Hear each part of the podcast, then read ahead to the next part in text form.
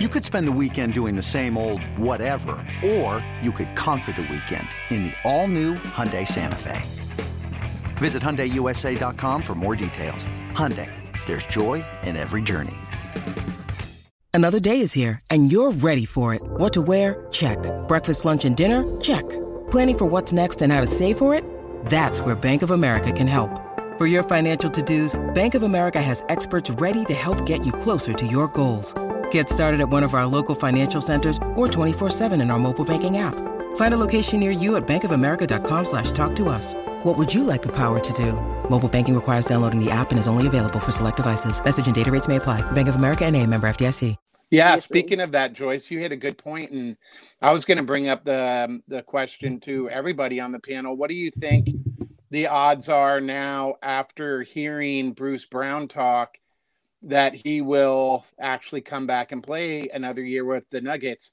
I still say that when push comes to shove, and you're talking about, let's say he opts out and then opts back in and they can get him something higher than the $8 million threshold, I still think it's going to be really tempting for him to move on. But I'm hoping, like every other Nuggets fan, that he'll be back. But what do you guys think about that? I think he's going to stay. I think it's the Wild Wild West, babe. I think he's going to stick around. He loves it here. He's going to stick around. All right. I like that, Joyce. Gotcha.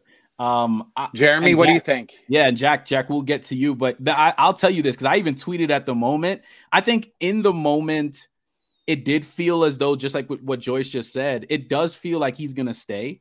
And I think I might have been in that situation where I was like, dude, I think this might happen. You know, maybe they've had conversations behind closed doors that we hadn't seen, because Michael Malone said it with such confidence. Like, he was just like, he's like, y'all think Bruce Brown is leaving? Hell no. Like, I was like, hold on. So maybe they had a conversation that we don't know about. But, you know, just like you said, being realistic when the number, because let's be real, Bruce Brown is going to command some money right now in the open market. Right. And if he chooses to opt out, he's going to get some offers from some other teams. We just have to be realistic about that. But I think it was a situation where he understands, like, hey, listen, I can do this second year or whatever that looks like. And then maybe the team will commit to me even verbally, right, in the future, or give me something. We don't know what that looks like behind the scenes. Well, let's be real. We know that there's things that happens like that all the time in the leagues. They have little side gigs that we're not privy to. But it seemed as though Bruce Brown wants to be here, right? Because why would you not want to be here knowing fully well what this team is capable of? And, dude, Nikola Jokic is 28.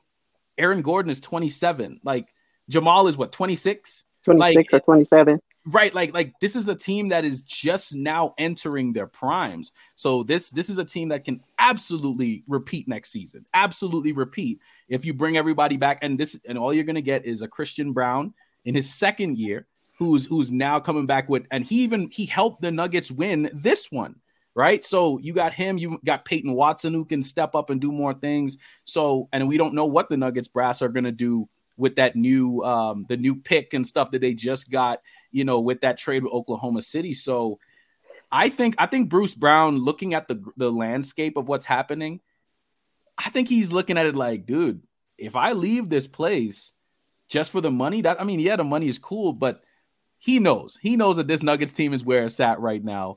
And I think he understands that. And he's so ingrained in Colorado, like Joyce said, you see him in the big screen at the Rockies game, right? You see him there supporting the Rockies. You saw him at the Avalanche games, there, you know, supporting the Avs. There is this little gut reaction that he could stay and do something like they did with Bobby Portis in Milwaukee. Right. Where, right, like I said, he opted out of his agreement. He didn't stay at that same number that he was committed to. They opt out, and then they go back in as a free agent, and he's able to get a little bit more money. It's not the same as what he's going to get on the open market, but it's going to be a higher number than we're talking about. But, yeah. Jack, now that you're back, what do you think about our boy and what's going to happen with him?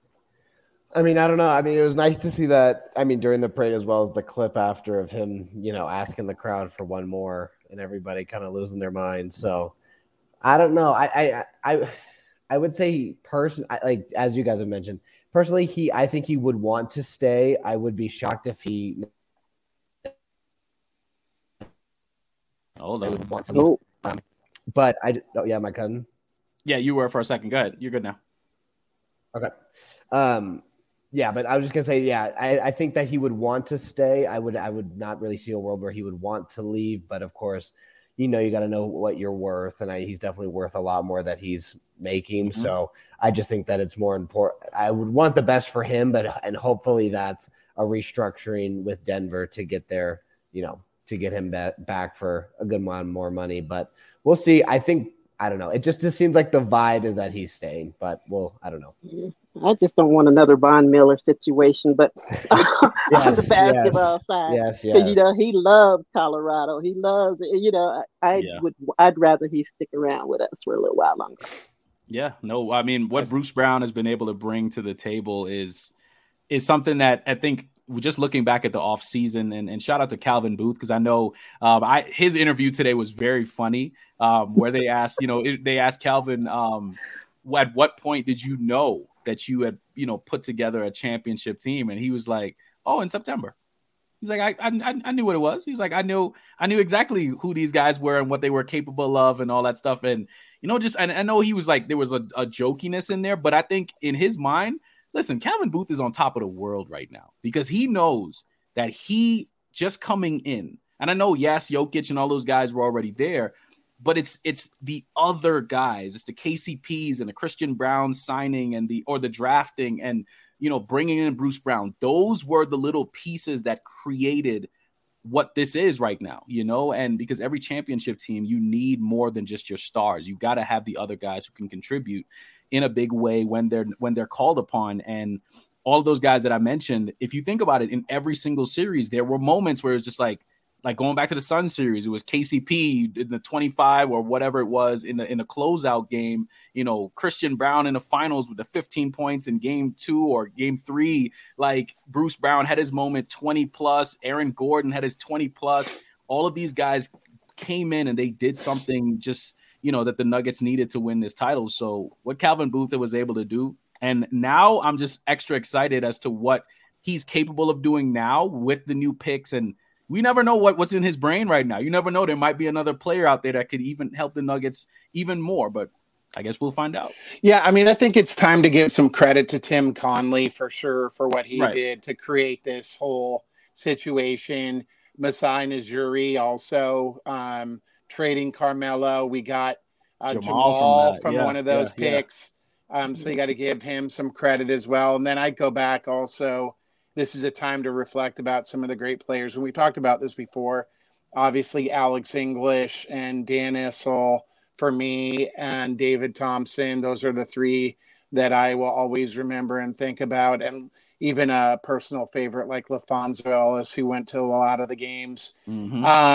And then for me, Tom Green sent out a picture, and talk about making somebody cry, Joyce. I literally almost cried because Tom Green sent a photo with Doug Moe and his wife, Big Jane, and he was wearing a Nuggets hat. And I was just so happy to see that. Like, he was, smiling, and I don't know where he's at with his health, but it just made me feel so great that he was able to watch the game and his wife was able to share that picture with us. So, it's a great experience. Great. Yeah, great experience, and something we'll always remember, obviously. And I think we're not done. Like Malone said, this team is far from done. So it's exciting to think about what we have in store for the next couple of years.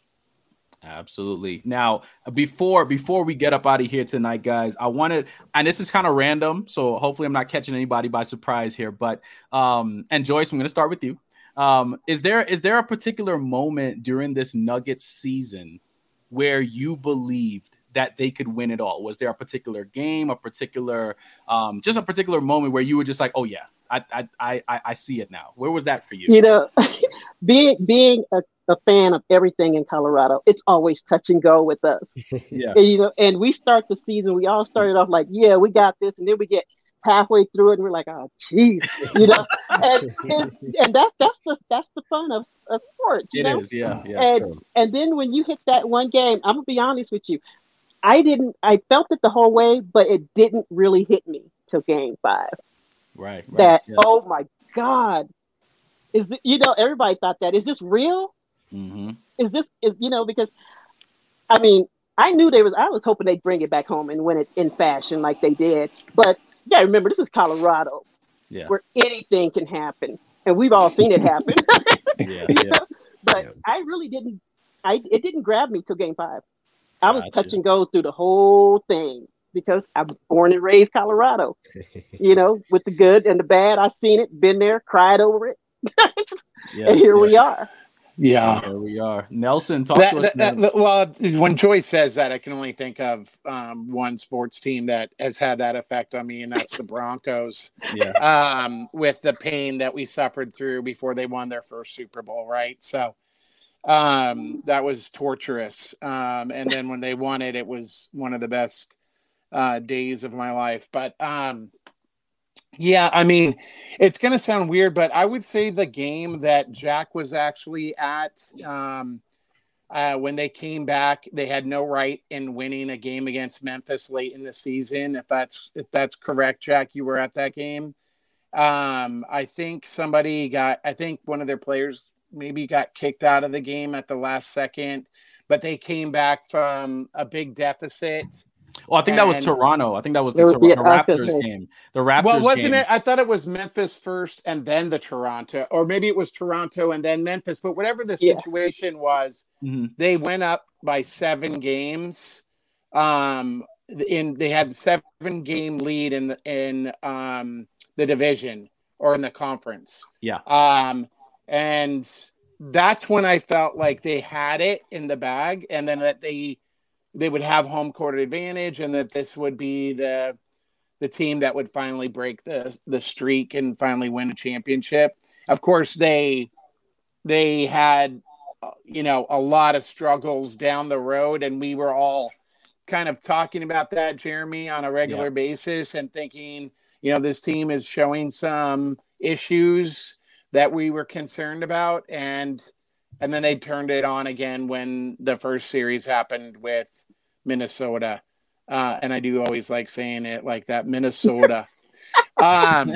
So anyways, I think that was it. The turning point for me, Jeremy, the long-winded answer to your question was when they had that 7-game lead.